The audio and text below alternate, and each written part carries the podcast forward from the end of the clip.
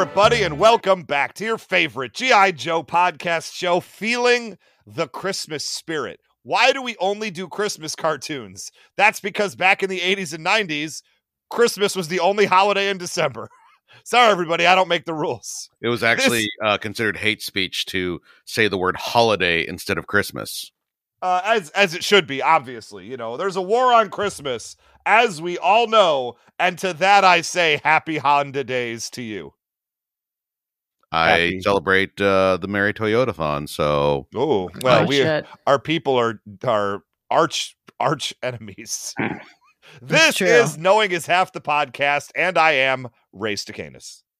I am Robert Clark Chan here, but in Germany, I am Robert Ich in Ein ein Clarkenschein.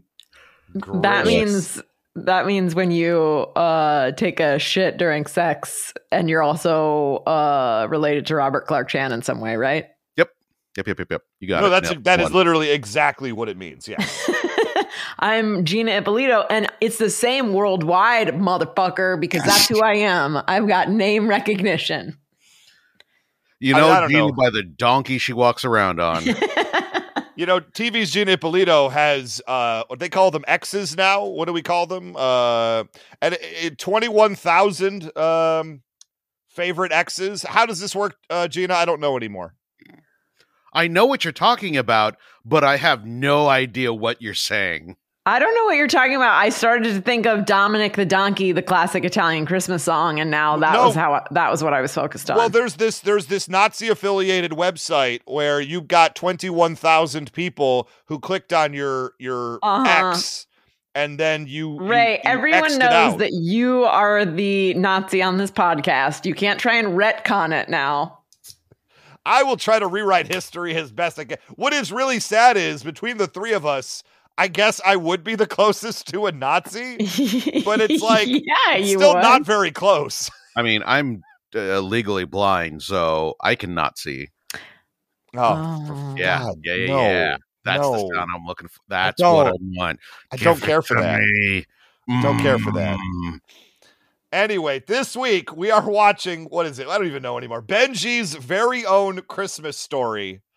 Benji the dog. This is from 1978. So that's close enough to the 80s and 90s. We'll take it. Uh, I- it's live what- action. So we first, I just need to say We've what the, H 40s, Chan. man. What's We've that? gone 19 all the way back, and we've done live action. So when I uh, looked at this crazy ass list, I was like, "Oh yeah, that is right up our alley." This looks like it could either be the worst thing ever or worse than that. And I'm gonna tell you something.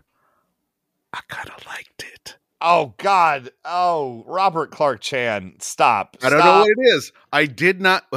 okay, when I was very little, and I'm talking like not even old enough to like have clear memories, I have sort of like a vague friendly feeling towards Benji.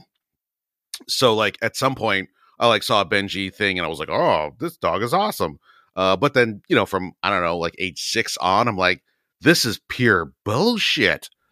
But I watched this thing, and at no point was I like, fuck this, I'm out of here. I was just kind of like, I didn't understand why it exists, but I kind of dug it. What? So you you're a fan of Benji in general, or you are a fan of just this Benji? Well, we were trying not to talk about this before it started, but some things just like s- came out because uh Gina can't hold her damn tongue. And she was all like, "What um what is this Benji thing without any Benji in it?" And which I noticed. I was also like, there's no, first of all, that was Ray that Yeah, said I that. said God that. damn Oh. it! It's not Mm. just me who does it. I can No, but it is just me gender. who who gets affected. Well, in this case, you were you were uh, uh, blamed for something very insightful. Uh, so you you were actually taking credit for All something. I said was I found it boring. But you're Okay, well. attributing a Ray quote to me, which, like, frankly, is I should sue you for that. I mean, "Oh mean, wow, yes, yes, you should. Um, this holds up. This holds up. but well, like, it's, yeah, there's no, there's no uh freaking Benji in this, but it's still enjoyable and I felt full of Christmas spirit. Uh, did you? okay okay uh, i had questions i had a lot of questions about various aspects of this uh th- that being said i consider this benji special to be a lot like star wars uh sequel episode 7 the force awakens in that what the there's hell are you nothing- talking about? there's nothing in here to really dislike. It's sort of just made as fan service. And so as I watch it, I'm like, there's nothing to hate here, but there's not really anything to like here either. It just sort of is. It's pandering, and I guess that's okay. I again, I just found it boring. I just I there were like I didn't find anything offensive. I like it's the type of thing that 2 years from now I'll be someone will say, "Oh, did you guys cover this?" and I'll say, "I don't think so." that happens a lot.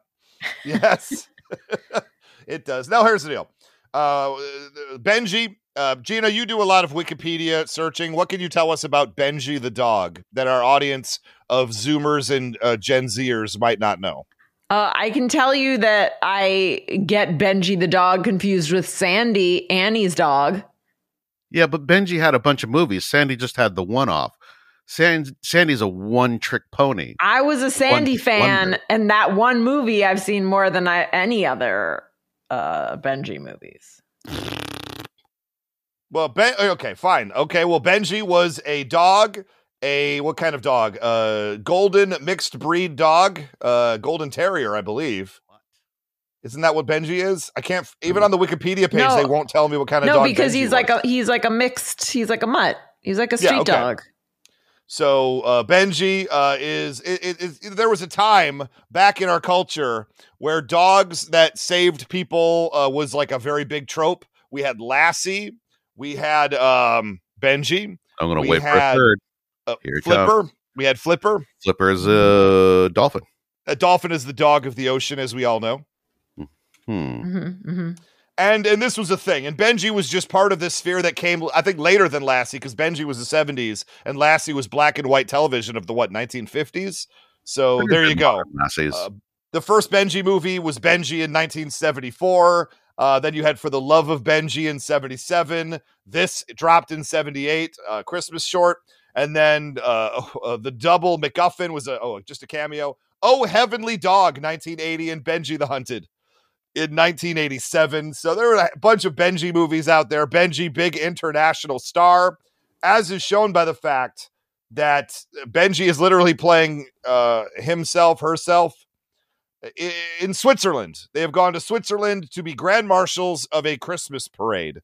I think And if- this Benji is a girl. I think because it because in the in the IMDb, I think it listed her as Benjean. Benjine. Oh, That's unnecessary. I don't, I don't know how I feel. I mean, I don't want to misgender. I'll start there. yeah, But also, Benji is a character.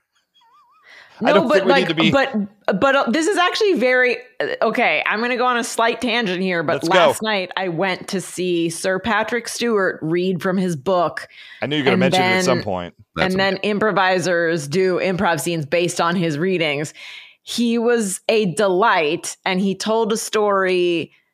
Spoiler alert, it has a dog boner in it, and it was the funniest thing to hear him. He literally said the sentence. I looked down and he had a big, his big pink penis was sticking out, and the entire audience saw it. Oh my Uh, god. Anyway, he was like when he was in the Royal Shakespeare Company, he got he was in you know, he was in like a play and they and he wanted to get a dog, but the dog that they cat that they wanted to cast was like too pristine, so he just like went to like a, a kennel basically and was like I need like a dog that like does not give a shit. Like I just need a dog that like looks like uh, just any anonymous like street dog. And they basically gave him the dog that lived at the kennel who was like kind of a, you know like an older dog that and he said it was like the best actor he's ever worked with but the day he like brought it there he started to call it its character name the character name. So Sure. i would imagine that for these benji movies they probably like cast them or went or did you know like did searches for dogs that looked like them. And then as soon as they got them they said like okay they started calling them benji uh and and probably in this one case they were like no you can't call it benji it's a girl it's benjine That's very upsetting. Uh, but first off, great a great deal with Patrick Stewart. Um, he is yeah a very go buy his book he had a specific place because he didn't want people to buy it like on amazon so i Right. but but of course i forget where he wanted people to go buy it but it was like an independent bookstore that he was like please go I assume it was dogbonerbook.com. I mean, it was the it, it was the greatest story I've ever heard in my life. And then Matt Walsh went up and did a scene where he's an actor on stage and he gets a boner and like none of his fans will stop ask like talking about the boner afterwards. And then after they did that scene, Patrick Stewart stood up and he was like, "You're doing some really important work here." He's really funny, you guys. Is what I'm saying. But he doesn't own dogbonerbook.com, which, which disappoints me greatly. Uh, for the record, I'm searching domains right now on GoDaddy, and it turns out I could get dogbonerbook.com for one penny for the first year. With a three year registration, I'll actually pay $44 today. What? Go Daddy, you stink out loud. At least your ads aren't sexist anymore. I, I honestly didn't even know GoDaddy was still a thing. I assumed they went under. I honestly only remember them because their ads were super sexist. Yeah. So they won. they won. You know, sexism They- wins, everybody. It Sorry. stood out. Dog bone. You literally anybody listening right now. I'm not actually going to buy dogbonerbook.com, but anybody out there listening right now, it could be yours, and you could make a lot of money selling Patrick Stewart's book. Ugh. Ugh. Could- I love him. Could you though? I love feel like him a- and his stories of dog boners. I don't know. I kind of feel like I should buy dogbonerbook.com. I got money. No wonder your wife makes snide comments at the Thanksgiving table. Wait, what did she? Wait, hold on. What did she say at the Thanksgiving table? I don't remember this either. uh, she said something about how um, uh, you keep getting uh, um, like uh, bounce check fees because you spent all your money on. Oh uh, my god! Christina. Wait, what I oh, spend my money right. on? yeah, I do remember that. Well, I, I still didn't hear you. What am I spending my money on? Don't worry about it, man. Chris Cold, Funky Cold Medina. What did you You say? know what? You can uh, rewind it and listen to it later. Like that's gonna happen. Christmas Punadina. I couldn't. I couldn't look it up. I do not know what you said. I'm really. This is not a bit. I legitimately wish I to know, and I'll never know. We'll just have to live with that. Uh, there is a point at because uh, first off, it's it's it does feel kind of weird that like, oh yeah, uh, Benji is such a big goddamn star that these people like walk around as Benji's handlers and get to go you know, like all around the world Yeah. um presumably they get paid or something like that and you know um i didn't realize that that was the premise of this i assumed that it was like benji is a, a super dog that you know like lassie like saves people and stuff but no Uh-huh. benji's a movie star and that's No. like It's very meta. benji's job but then um there's a, a, a moment that uh um they they call out um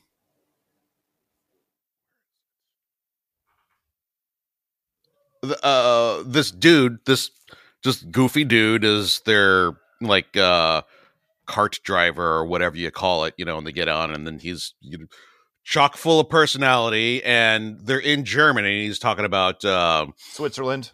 uh switzerland whatevs You know who could tell the difference between Switzerland and Germany? is what Santa Claus looked like in Germany. Rather, what Santa Claus used to look like in Germany. Uh, but there is a movement afoot to bring me back, exactly as you see me now. Bring you back to Germany with a British accent? At that point i was like okay they kind they get what they're doing they're being cheeky about it and like yeah why are we in switzerland and this uh santa clausy dude type dude is a British accent. Um, and so I was like, I'm I'm willing to to hear more about this. And as it continued, I was like, okay, this is a like this is intended for children, yes. And there is no actual uh, uh conflict in any at any point in this. The story just sort of unfolds as basically um hey, here's uh some Santa jokes. Here's some more Santa jokes. Here's, you know, like what Santa does and like all his cool stuff. And that's kind of it. But like the writing was solid. There was the occasional joke, and I was like, oh, this doesn't make me unhappy. Wow. And I was Wow, really wow. expecting to to shut down on this, but like uh, uh, props, mad props to let's just say it, Fagin.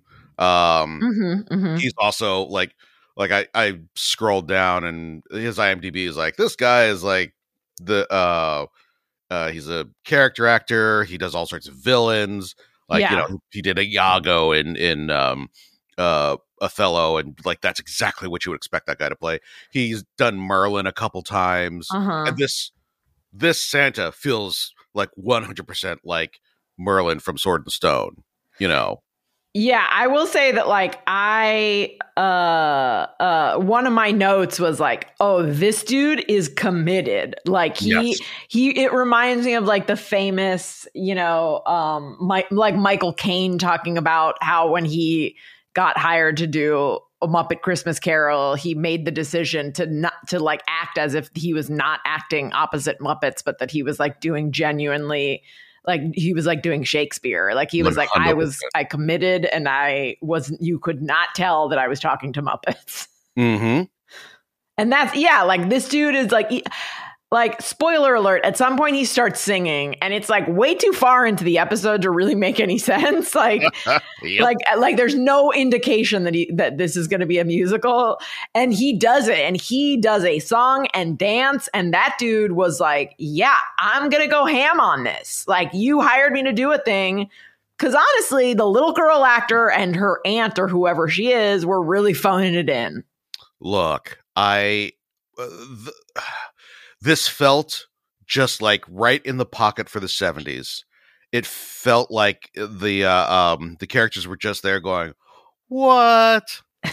I don't believe you. And like that's it. They got one note and they play it but that's like vintage 70s kid tv so it felt nostalgic. Not Okay. good but nostalgic. Okay The Von Trapp family. That's who knows the difference between Switzerland and Germany, Chan. God. That's Oh, you know what? Every once in a while, I'll end up talking for longer than I expect. I usually expect to get cut off or like run over, and it, now I know that if that happens, that means that Ray is probably looking something up on Google to uh to finish a joke that died 15 minutes ago. or, just me or lurking, really Chan. not listening to a single single word you're saying Oh yeah. Uh, No, I, I like I like the fact that uh, uh, you guys have now walked all over every aspect of my notes, going all the way to the end of the episode. Oh yeah. Mhm. But we're still in the opening scene. Hey, you were the one that said like I have so many notes for this. I'm all right. yeah i don't want to listen go. to your fucking so many notes on this Fill well, us you know in. how it goes. brother. I, I try to work them in, and then you guys derail me, and then I bang out like half my notes in about a thirty second period of time. hmm Uh, that's a pretty normal episode of knowing is half the podcast. Pretty standard. pretty standard. Uh, yeah, I just wrote here he's got the fakest hair uh, that I've literally ever seen ever. Uh, until later on, when it's some of the worst prosthetic nose work, when they get a big close up of one of the children with the uh, the giant elf nose, which elves don't have noses like that. Last I checked, uh, it is some Oh, of the worst. Freaking know work I've all ever the seen. elves? What's that?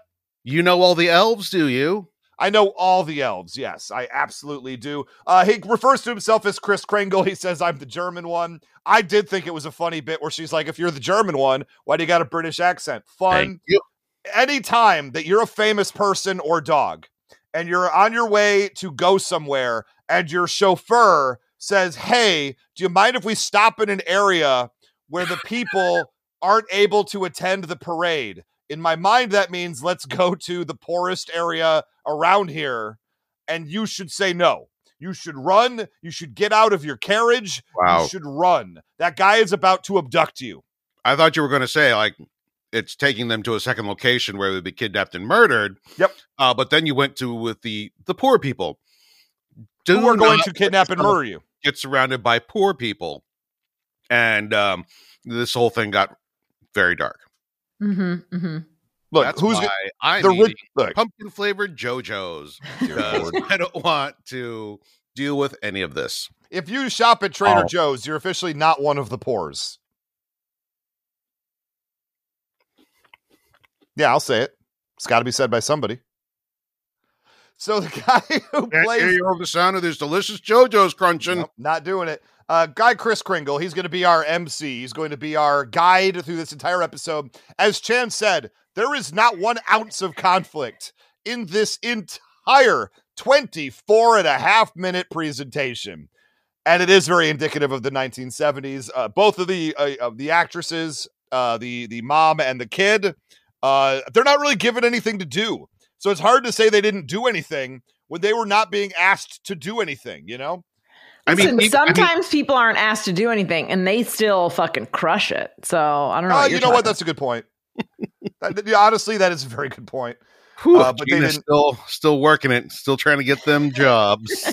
And right after we get introduced to Chris Kringle, there's the big credit on screen that says, and Ron Mooney, Ron Moody as Chris Kringle. And in my head, I said, they really are excited to get Ron Moody on board. I do not know who Ron Moody is, but as you all have said, I looked it up and he played Fagin in the Oliver movie. And his he's he's an old he actually died only a few years ago, 2015. Uh, in his 90s, he was born in the 1920s, which means that if you go far enough back in his IMDb pro- profile, you get all those old timey movie posters because he was appearing back when they were talkies. You know what? What a G! Uh, he he was delightful. I will say, definitely the highlight of the entire episode. yep. Mm-hmm, mm-hmm. Uh, there's a bit where they like get to the shack, and it's got a big verboten sign on it, Uh-huh. which you know we all know what that means. uh-huh. Does that mean forbidden? Uh, not in Russian, my dear. Oh, what does it mean in Russian? Absolutely nothing. I don't know what it is. It's just like it's I, it's him. He's good. Yeah, and it's not a um, it's not just like a, a knockdown, drag out funny joke, but sh- like she's calling out like we're not supposed to be here, and he's like uh, no, no, not in a different language. Uh, it's- Look, if you can't read the sign, the sign says nothing. I like that joke. I like that joke.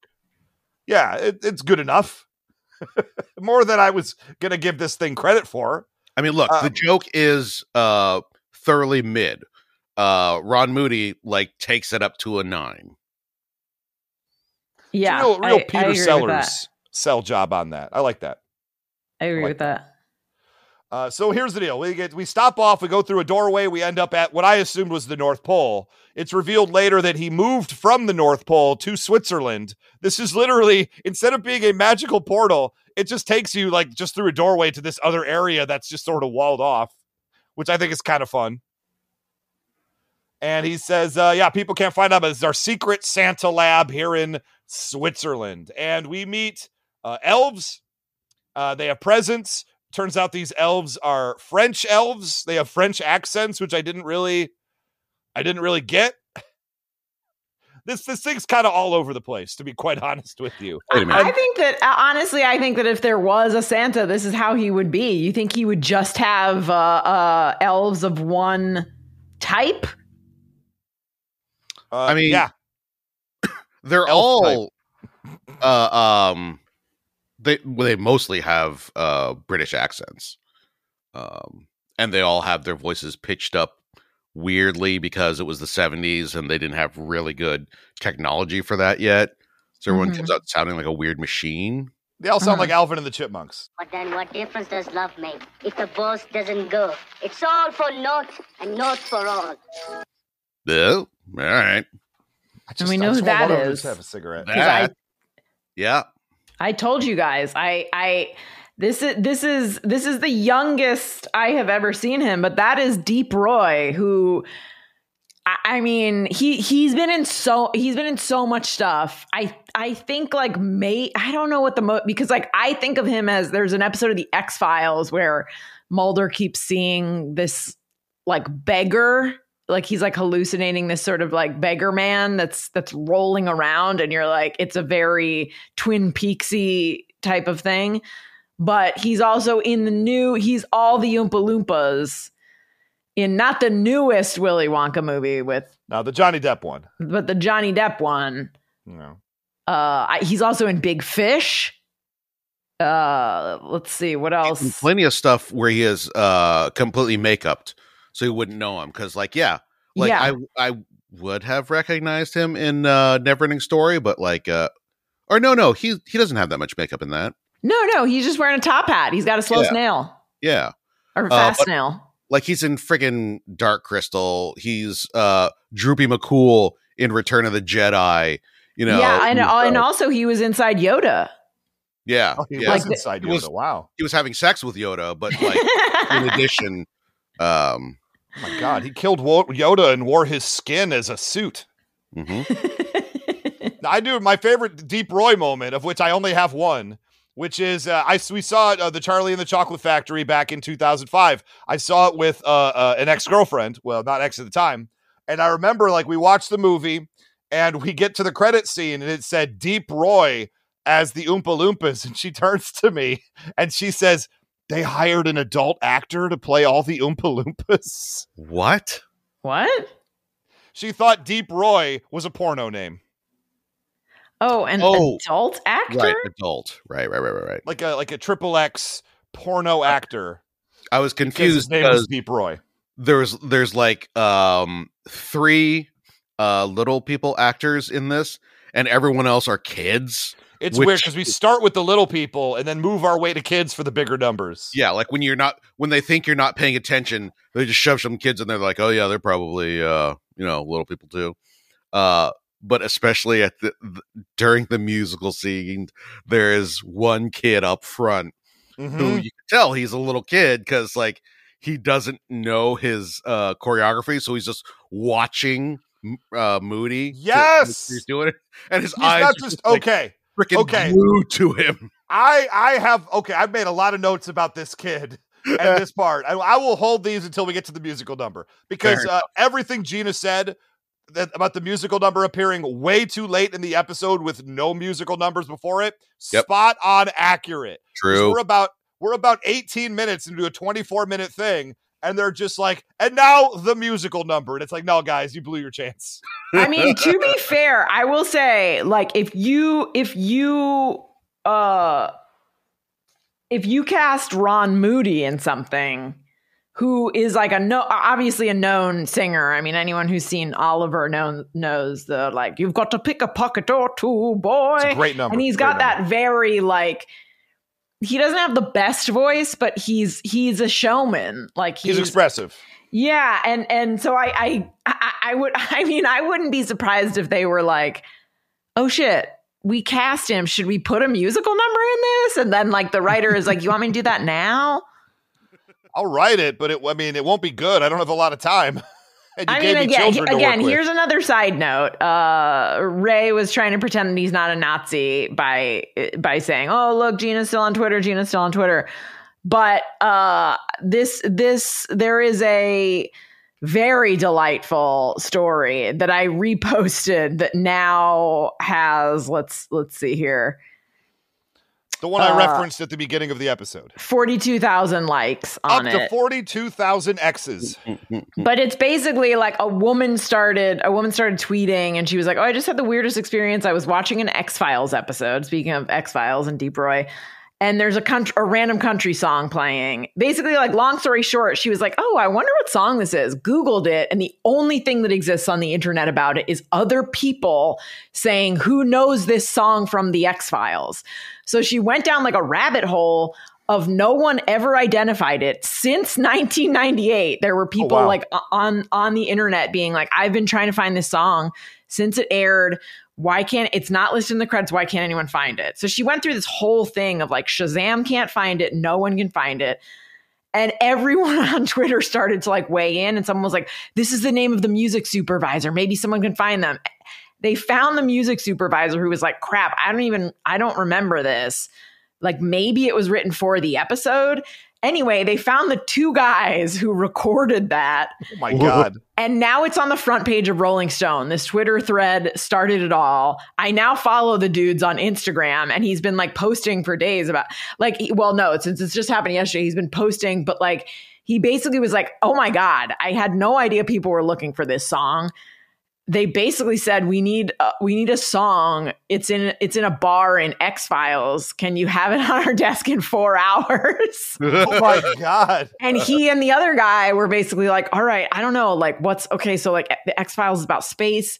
What um, like what what else is in space? Stars, aliens, aliens in love. Let's write a, a honky tonk hillbilly version of aliens in love. That's funny. and be, and like people that like Twitter found it in, within like four hours, and now it's the front page story of Rolling Stone. And this guy was like, "Oh, I'll try and find the old recording because I don't know where it is. It's in storage." Which I'm sure someday Chan will be saying about this uh, this podcast. And Sure. he was like, "Yeah, I mean, if everyone wants it, I'll just put it online for you." This is remember it is when we did most- that uh we did that cartoon last year that appeared behind the guy on the TV in his holiday yes, picture? yes, yes, It's yes. just that again. Yeah, but like it's so it's so evident how starved the internet is for like something positive because the original thread has 136,000 likes. Me just reposting it and being like this is the only thing the internet should be used for, 42,000 likes. And all of the comments are like, "Oh my god, this is what the internet used to be. Like this is I love this so much." Uh, anyway, go go look up the thread. But I I could imagine that like at some point this was already written and like they were like, ah, I don't know, like it seems a little slow. We've got this guy. Do you want to just toss a musical number in there? And the writer was like, Yeah, I guess I'll I you, I guess I'll go write it. You want it in an hour? Okay, here you go. Here you go. G.I. Joe will return after these messages. In trying to make an artistic statement, one should be careful not to let one's personal aroma do the talking. In order not to offend the critics, I recommend Right Guard Sports Stick. It provides maximum protection and the freshest scents, a sublime palette of odoriferous emanations. After all, a true artiste should be remembered for his inspiration, not his perspiration. Right Guard Sports Stick. Anything less would be uncivilized. Now back to G.I. Joe. Um, so the the basic idea behind what the wh- how the flow of this Benji special goes is because there's no conflict. It's it's uh, Chris Kringle, aka Real Santa Claus, uh, played by Fagin from Oliver, kidnaps Benji and his two uh, handlers. Uh, uh, Benji does next to zero this entire special. It's just Santa takes them to various aspects of his North Pole setup and then we just play around with the space. And then we go to the next one and we play around with the space. And that's all Yeah. we do for the entire episode. It does. It feels like a play. It feels like a. It feels. It feels like a play. It also kind of felt like homework when I was watching this. A little bit. I, I will say it moves a little better than some of the other things we've watched recently. I didn't stop it to see how much was left until about halfway through. So that's not bad. That's not bad I- compared to other things. cannot believe that Gina walks around talking about Christmas goddamn spirit Wow. starting in like mid July has been like donating all of these inflatable Christmas gifts for Ray's house so that you know like you can have like awesome Christmas stuff in the yard and is constantly berating us for not having enough Christmas spirit.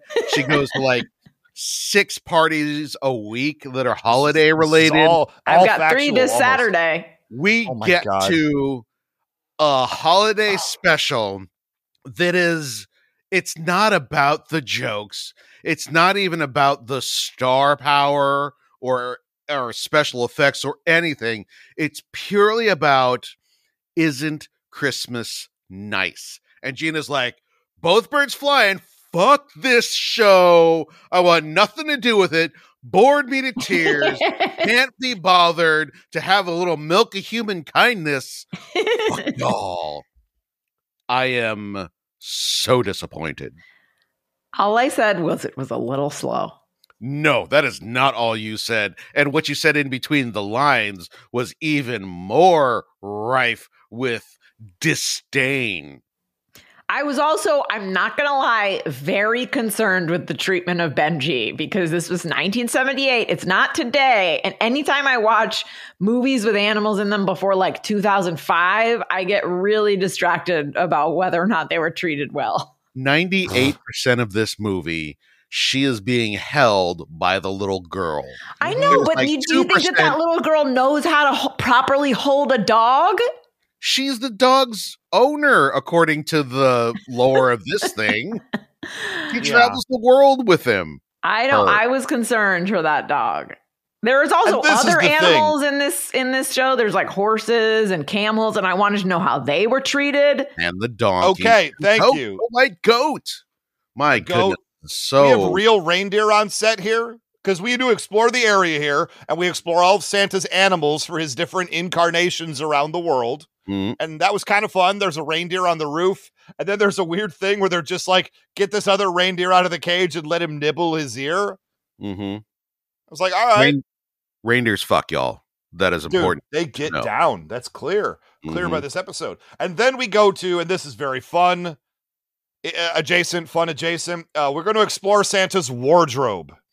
Mhm. And we walk and at this point i just wrote is benji just a prop at this point they could have Yeah. done this with no benji Yeah, you Yep. know what? This this uh this this uh, this like outfit section was fun. The like life size paper cutouts of his outfits was fun. There was a point where I was like, do we do we need to give a rice patty hat to the Korean Santa? thank you okay yeah, yes I wish I wish they had just stuck with the, like like the Russian Scandinavian places because I I mean to be fair, at least they didn't go beyond. well here here's the thing. In this segment, they did not go beyond. I will leave it at that. We'll get to it. now i'm look i'm looking at the wikipedia page and um according to this chris i mean the, the eventual plot is chris kringle wants to send his elves out to deliver all the presents this year because he wants to uh, just be home on christmas eve like everybody else and that's actually pretty he broke his reasonable leg. He Take your broke his PTO. leg. does he show evidence of a broken leg Any? he, i don't yeah, he's got He's a cast on the whole time. a cast for most of the thing. I never noticed a cast. And in fact, when that thing was broken on the ground and everybody was staring at it, I didn't understand what was happening. Oh you have problems. I am Never noticed he had a broken leg until I read the Wikipedia entry right now. You, uh, M- Melissa deserves a medal every day she is with you because I imagine that what your home life is is her explaining something to you. You either doing it completely wrong, not the way she asked, or forgetting in general, her re explaining it to you, you making the same mistake. And then, like three days later, she's like, I'm not even going to bring up the fact that you didn't do that thing. And then you being like, You never told me. What, you got cameras set up in here? What the hell? this is crazy. This is exactly the It's a way little too real. I perceive it, and everyone should f- imagine it when they think about Ray's home life. So we have two little people, needles and pins, and they're boning in the closet when Santa walks in, right? One hundred percent. Okay. I didn't And like so, the fact that um, he was smoking a cigar. I'll tell you that much. I also really enjoyed the fact that he was in a flammable closet with a bunch of clothing, smoking down a stogie. Love him. Love him for that. Now, these are two little people and not children because they do all these comedy bits. They're a they're clearly a duo of some sort. And I like the fact that Santa's like, "Look who I brought." And they're like, "Yeah, this human. Great. Uh, there's this other human. I don't I don't Like, you want us to fucking make clothes for them too? You Yeah. goddamn slave driver. Thank you." And then they're like, I "Oh, I've like also that they. brought the I do like that they like talk about which country would buy that these two women are Santa. Like they look at the Yes. little girl and they're like, I, I guess like Norway. I will say though, the Iceland." the way they approach it is one hundred percent like a legit theater costume designer would do it. Yes. Somebody walks in and you're like, fuck, I got to do you. All right, okay, well, I can. Uh, I got this. I can make this out of something else. Like they're they are sick of it and don't want anything to do with it, but also they're already halfway to make it for it to be done because Yeah. the fucking baller. I like that. There's only one reason that someone I don't know would be brought in here, and I'm not happy about the extra work. Yep. Mm-hmm. I like that. Truthfully, uh, if, if- they recognize an actor but don't have a reason for them to be in there, that's worse. I've been that actor. It is. I got a custom tailored purple plaid suit for my production of Oklahoma that I did in college, and they uh, tell me it was a delight to make. They did not let me keep it though. Real bummer on that. uh, yeah, Oklahoma. What a show! What a show! Probably doesn't ever need to be done again. Okay. Uh, we have a giant book of outfits, and Gina's right. This bit was pretty good, where uh, they turn the pages of this giant, like five and a half foot book that he just sticks his head over the top, and then Oh, it's like, here's what I would look like in this country. Here's what I look like in this country, and then he uses the magic and appears out dressed as real Santa Claus. That's fun. Yeah, I thought this was fun. A fun bit.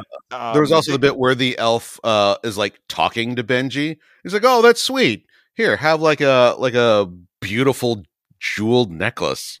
Yeah. Yeah. At first I was like, oh, is it supposed to like I guess it's kind it's kind of like a collar, I guess. I do like that Santa was like, listen, there's already too much going on in this other costume. Cause like the the the matron, whoever whoever the older woman is, is like, isn't it too expensive to give to a dog? And he's like, nah, what am I gonna do with it? My my costume for that country already has way too much bling. Yeah, it's like yeah, it's white and gold and like totally makes sense. Like that there, there's one of the things about watching so much trash like we do uh there's so much that doesn't make sense. So when something just does the bare minimum of like establishes a teeny bit of logic and you're like oh shit. No that actually does follow. A follows b or b follows a i guess. A then b then c. And just that simple thing i'm just like yes i'm in. Thank you I'll be honest, you guys. I missed the part where he gave him the uh, the bling. So when it's revealed at the end of the Oh, episode, I was very lost. I was very lost as to where that ha- why that happened. Mm. How did I miss that? How did I es- expect Ray to have noticed that and to have known that it ties up at the end? God damn it. I am a fool for thinking Ray is anything less than a double fool. I I just Yeah. assumed it makes sense if you actually, you know. So I don't know. I, maybe I was taking notes at the time it happened, Uh-huh. but this entire section, I do not remember Benji being given Do this you- Do bejeweled you collar. snore when you're taking notes just out of curiosity? This note taking of yours? Does it involve being unconscious? I, I just guys, I just missed this part. I don't know how. Apparently, it's a pretty big, impactful part that you all remembered. But no, um, I do have. Uh, they're make working on new designs, pins and needles, and they have a punk rock Santa outfit, Needles which I and thought was kind of fun. Yeah. I, I did catch that, but missed the collar. So when they say at the end, when Benji still has the collar at the end, it's a it's actually a pretty good tie the thing together callback moment that I, I was lost on me. I didn't I didn't I never I also never noticed you know the cast. So Mm. Whew. Guys, I'm, I'm I work in quality control and attention to detail. Can you believe it? Mm. Wow, how'd that happen? Hey, look, I as someone who works in an office and whose job is mostly to keep track of all the little minutia so that things don't get lost in the cracks, who constantly loses things in the cracks, Mm-hmm. I get it. I get it. Yeah, I'm I'm here to uh, um when there's a crisis, boom, I'm on it and I'm gonna take care of it. I'm gonna make everything right. Uh when there's nothing going on and I'm just supposed to like maintain all of the basic stuff, cannot for the life of me. Just the worst at it. can't do it. No, Mm-mm. it's it's uh it's disappointing, uh, Yeah. honestly. Anyways, the I uh, the, say- the, the There was Yes. also a thing, I don't remember what it was. It was one of the like the the costumes or whatever, and they cut to Benji uh who does a double take. And I was like, "Oh, that's Funny. what Benji's yeah, there it's for. when he it's when Santa steps out of the book and is wearing the costume that he was That's just it. yeah. Yeah. you know that's that's taking advantage of your uh, technology. Like that's all the special effects you can do in 1978. You know, unless you pump a lot of money into it. Cut away, Um, cut back. Honestly, Uh, I didn't mind it.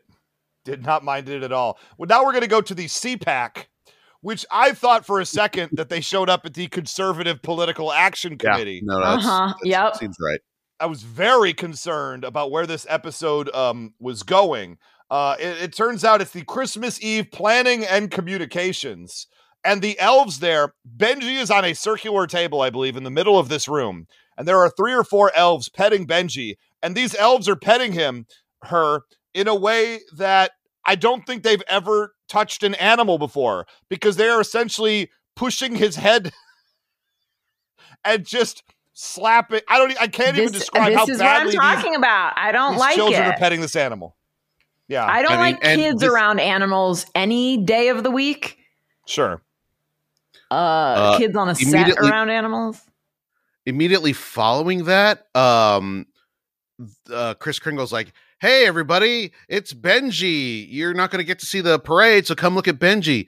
And my God, it felt like one of those fast zombie swarms where they just all these children just like oh and they just surround him and huddle up and the adults including the little girl like pull away which you know you need to so that they can do the dialogue or whatever but it was just so weird that like they just left benji in the middle of all of those cretins and normally i don't agree with you gina when you talk about children in that fashion but 100% it felt like benji was in danger Yeah.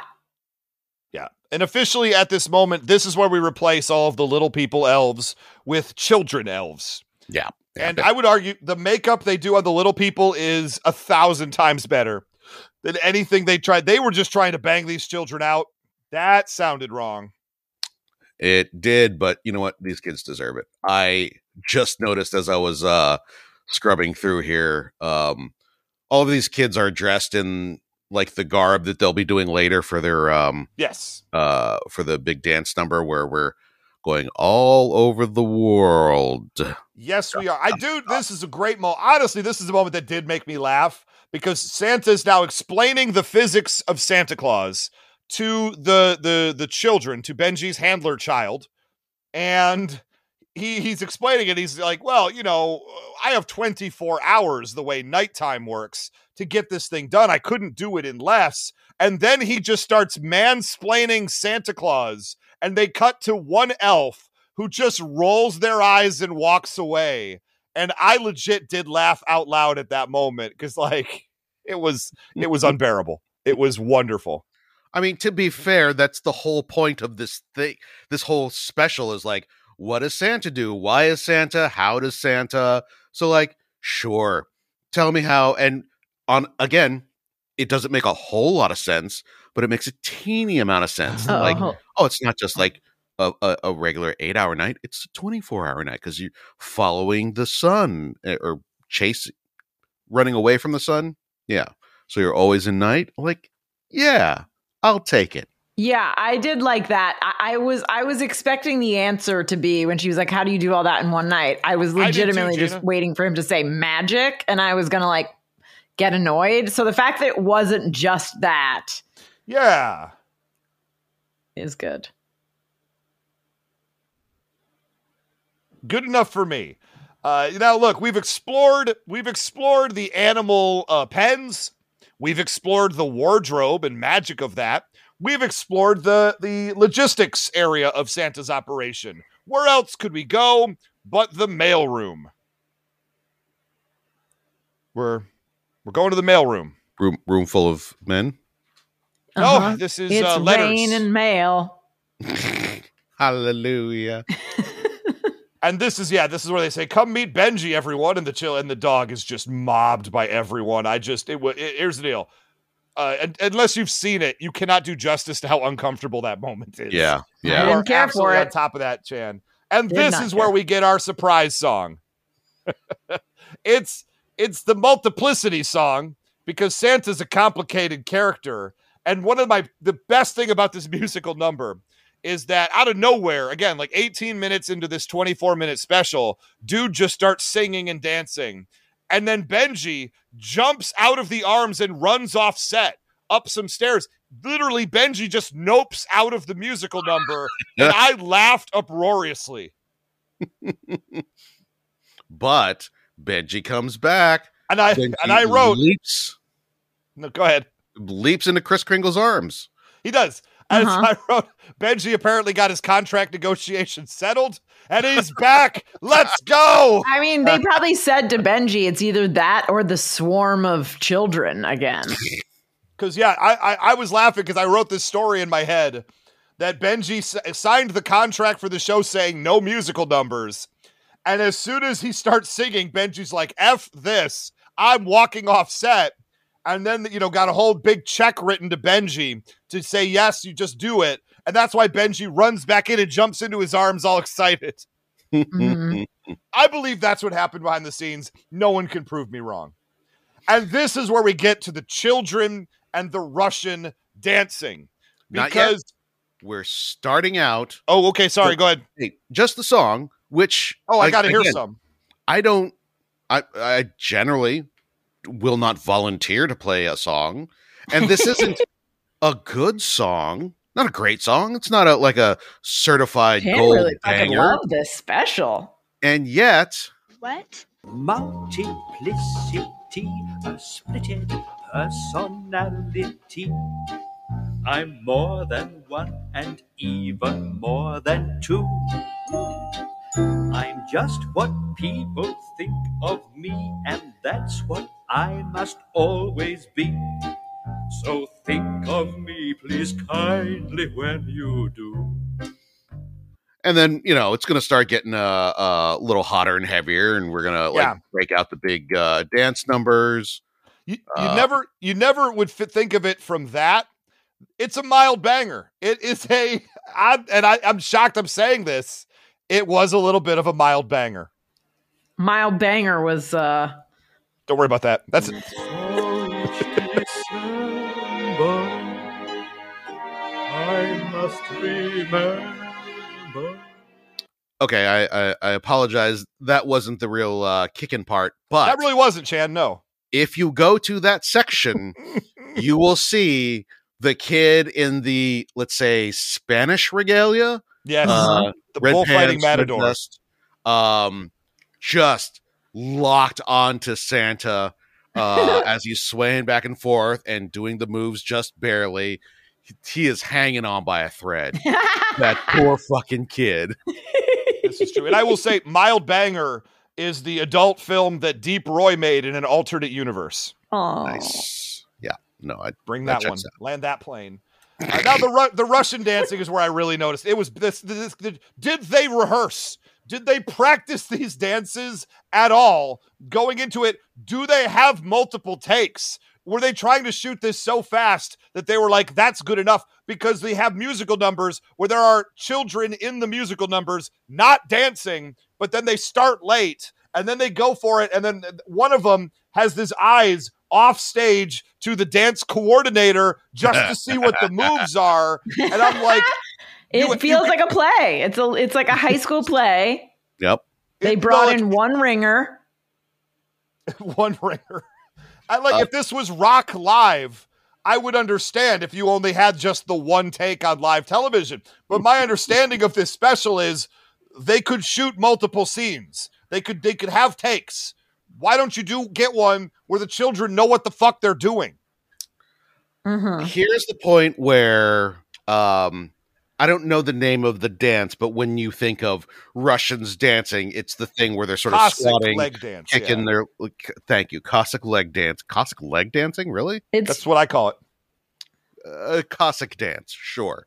Uh, but he's kicking his legs out, and this at this point, I'm like, and in my notes, I wrote, if this motherfucker dancing, this motherfucker can work. There is no reason Yeah. that he can do the Russian kick dancing if he got a broken ass leg. What the fuck? And oh, you this were point, ahead of the story. I thought that this was uh, a gap. I thought that like they're like, oh, who cares? We just need to have a dance scene, um, and that's part of the reason why I'm like, shit, man, they actually got it and they nailed it. Um, I approve of this Uh, I'm looking up uh, anyway. I'm looking up the uh, uh, Cossack leg dance, just Googling it really quick. Mm-hmm. According to this, the Russian leg kick dance is called the Kazatsky kick, uh, or the Cossack dance uh, with a picture representing exactly what you're thinking right now is called the Hopak. The whole Ukrainian folk dance originating as a male dance among the Zaporozhian Cossacks, but later Mm-hmm. danced by couples, male, male soloists, and a mixed group of dancers. Oh, nice. Okay. So we learned something today. Uh, that's We very did. exciting. Now, this is where, as we as we're trying to celebrate the nations and countries of the world, this is where the casual racism just starts to bleed through just a little bit. not casual. The Korean one was casual. This is five motherfucking children lined up in robes, in Chinese uh, rice patty hats, and Yes. fucking Fu Manchu mustaches yes, they are. and goatees. There's a gong. They're bowing. boy, oh boy. They're mincing around Santa. Then they bow. I Yeah. Look, I, I wrote this, that's where I was just like, okay, it's it's the 1970s. Our our appreciation of Asian culture is unfortunately reduced to Asian stereotypes and nothing else. Uh, I wrote this is meant to celebrate the cultures of the world, but I'm pretty sure it does not pull it off. Uh, just, a, Regretfully. just a fun selection of screenshots. I'm just uh, oh no, sending y'all's way. So just sit in that. Chan, marinate put these uh, it. put these on the Facebook group. Put these on the Facebook group, please. The Facebook group needs to see them because yes, these are very upsetting. Go to know uh, po- facebook.com slash knowing is Should half the podcast. And You know what? If if they get flagged for hate speech, I'll take that. I'll I take can't believe shot. we haven't been flagged for hate speech. And, we're, and we love here. We love on this show, but we cover things that don't, unfortunately. Uh, and this is where I wrote, what, what is that on the ground that's broken? Is that a vase? Did somebody break a vase? What is that? Is that a shoe? Is that somebody's shoe? Why? Hate- what is I the hate- bit? Why are hate we all staring at each other? Why is this overly long moment with this thing I can't recognize on the ground? I don't know what's happening here. I hate this.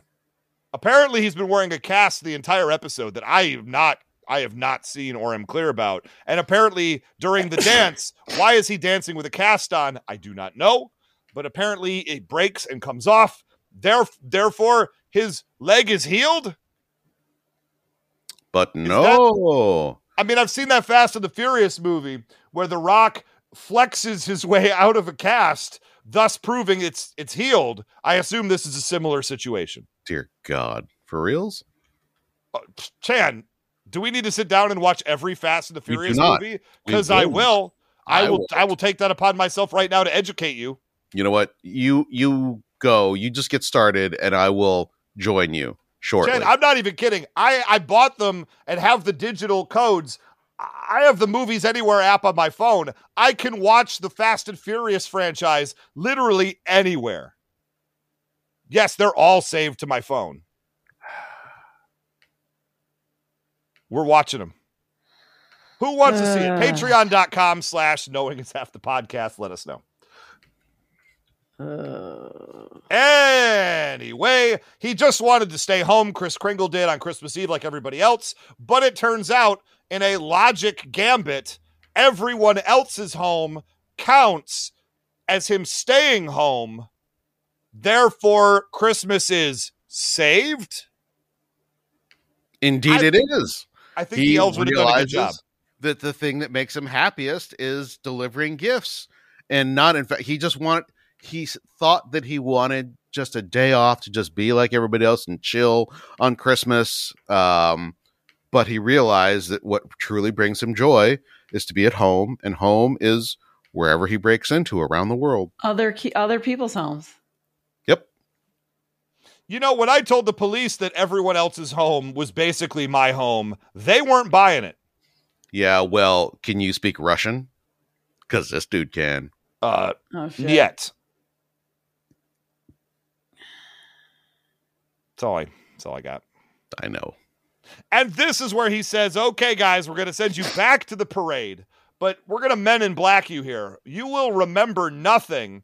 And honestly, one of the neater edits I've seen where he says, You will remember nothing. And then the camera sort of pulls away from the two of them on the couch where they were sitting to reveal that they're on the couch in the sleigh about to go to the parade. And honest, this is the second time I was like, for 1978, that is not bad visual effects. That is not a bad cut. In fact, I would argue it's a very good one. There you go. I, I really, I did, I really like that moment a lot. It's, it hit me on an emotional level. I don't think edits usually do.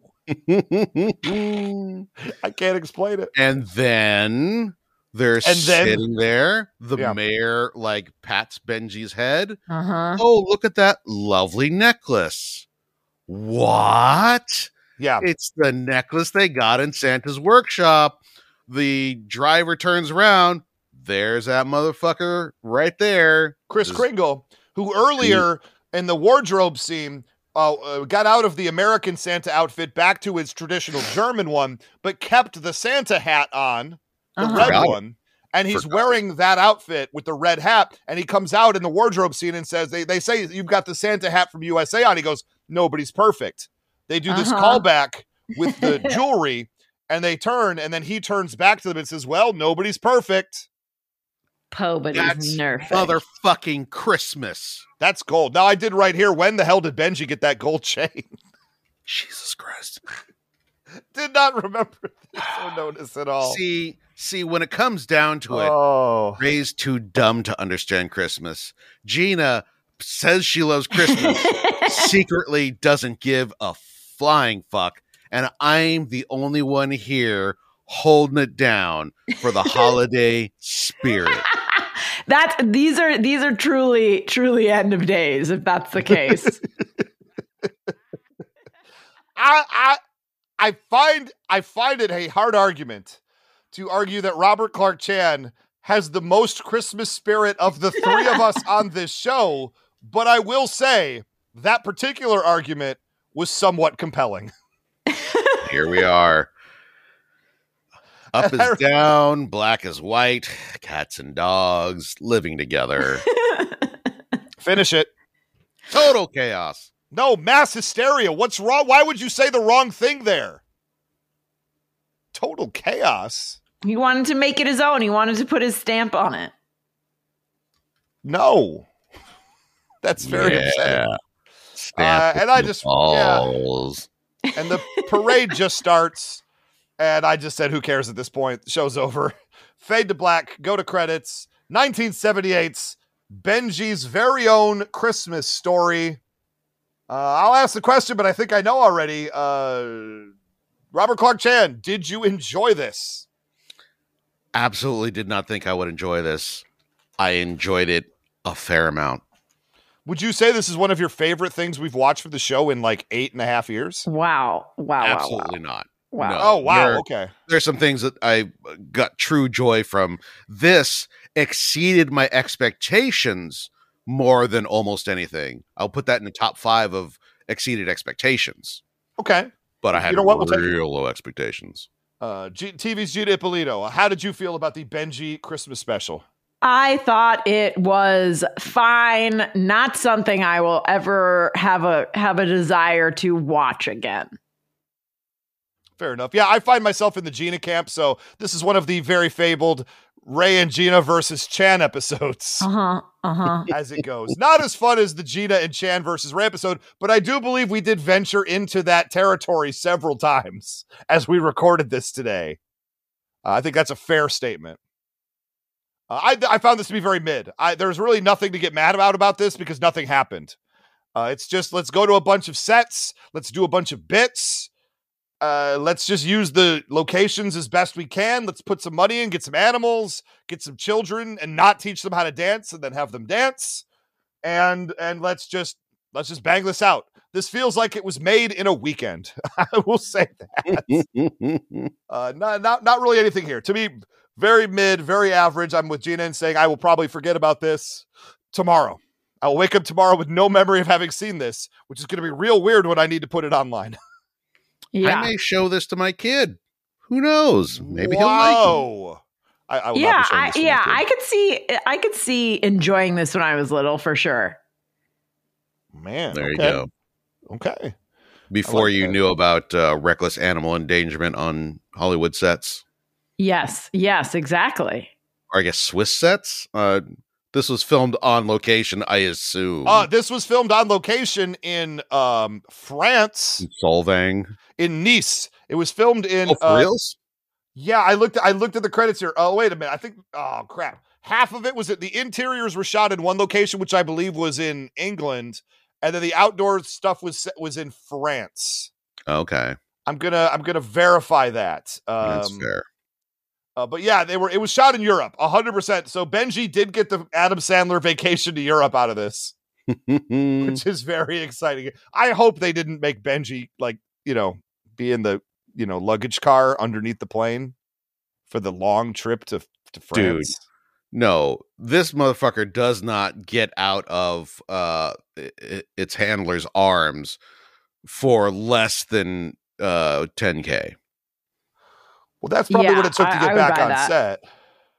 Like There we go. Okay, I'm, pampered-ass excuse dog. me. So I, I got that wrong. Filmed on location in Zermatt, Switzerland, but the Holy shit. interiors, the I was- interiors. I was what's that? joking, but it's literally filmed on location in Switzerland. Yeah, where else are you going to get German writing uh, that isn't scary? Uh, the interiors were filmed at Victorine Studios in Nice, France. So there you go. There's I did get the Nice, France part. Cool. The only part I remembered. wow. All right then. So there's that. And I do feel like I need to pay off um, a, a- a bit because I was talking about the Funkin' Wagonal story and we've teased it several times. And I do feel very strongly that I should tell this story briefly Oh, before we get off the air. Are you just padding time now? Now, I don't pad time with the show. Gina, these episodes go as long as they're going to go. Sometimes it's like 55 minutes. Sometimes it's an hour 40. And there's no there there's no rhyme or reason to any of it. Like No. it's about how much stuff not involving the show itself do we have to talk about? What things in the outside world do we want to discuss that pads the time of the show? Because I believe a show that we actually stick to the script on would be about 50 55 minutes. So when you when you when you go as a listener of this show and you see hour 45 what the we we do a lot of going around the topics.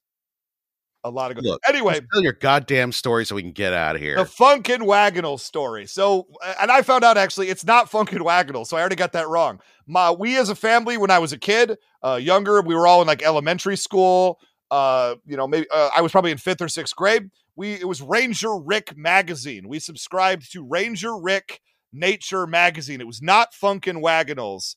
and there was one particular issue. subscribed to it right now. Is that still is it still a thing? Still a thing. Oh wow! So we were subscribed, and uh, there was one particular issue of Ranger Rick that greatly upset me, and it greatly upset me because on the cover, uh, it was the cover or the interior like centerfold of the magazine, uh, was basically a snake uh, eating another animal, and the animal's like head or body uh, was like sticking out of the snake's mouth, and I found I I still find this to be very skeevy. I find that entire deal to be very upsetting. If you own snakes and you grow and buy live mice, a mammal to feed to the snake, and just put it in the cage knowing you are committing murder of a mammal, I have a hard time with that. Much like I have a hard time with hunting, but this feels a lot more visceral to me. Anyway, one of the Ranger Rick magazines had a giant photo of this exact setup where one animal is eating another, and it upset me at the very core of my being. And unfortunately, I let my feelings about this known to my family, who then made sure to a point to keep this episode, this issue of the magazine well past this point. So if they ever got mad at me about something, they would chase me around the house to try to make me look at the picture of the thing that upset me. And so there were lots, uh, not lots, there were lots. Okay. And that's not even talking about the Charlie McCarthy doll, but that's a whole other story. I'm just talking about the Ranger Rick magazine, not Funkin' Wagnalls, Ranger Rick. And so essentially, like if I would make somebody mad, uh, or if I was just getting out of control, they would threaten, they'd be like, I'm gonna get the magazine. And I'd be like, no, you're fucking not getting the magazine. But you wouldn't say fucking because I once said hell in front of my parents and got my mouth washed out with um with ivory uh, bar soap. So don't you don't say that. Ooh, that is Um, rough. th- th- Look, uh, look. The '80s were a rough time to be a kid with boomer parents. I don't know what to tell you. Wait, are we still talking about Ranger Rick? Yes, because they would pull out the yeah, they would pull out the magazine and I would scream and cry and run around the house and try to lock myself in my room and they try to slide the magazine like under the door. like no, this was torture. This was torment and I need to express myself because um, that's not right. Don't torture your children with upsetting literature. And that's why I support book bans in our schools.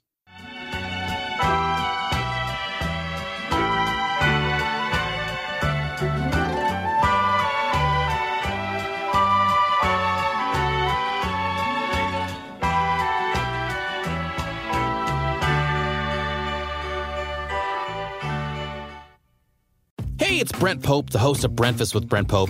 You've seen me on some of your favorite TV shows saying things like, Give it up, Jimmy. You got to sink this putt to win. On Breakfast with Brent Pope, I sit down with guests from the entertainment world and we do it all over breakfast. Or should I say, Breakfast? Every week on Breakfast, you get inside Hollywood info and tips, great breakfast wrecks and booty debates. Most of all, you get the most delightful 30 minutes of your week. So dig in, it's breakfast time. Listen at breakfast.com, Apple Podcasts, or wherever fine podcasts are found. Ready for a career in behavioral health? Earn your online degree at Herzing University. Choose from health and human services, psychology, or social work programs. Gain the skills to work, coordinate, and manage nonprofits. Secure a bachelor's in psychology to study mental health or advance your social work career through our online Masters of Social Work. Let us help you become a social change agent. Your future starts now at Herzing University. Text HEALTH to 85109. That's HEALTH to 85109. Or visit herzing.edu.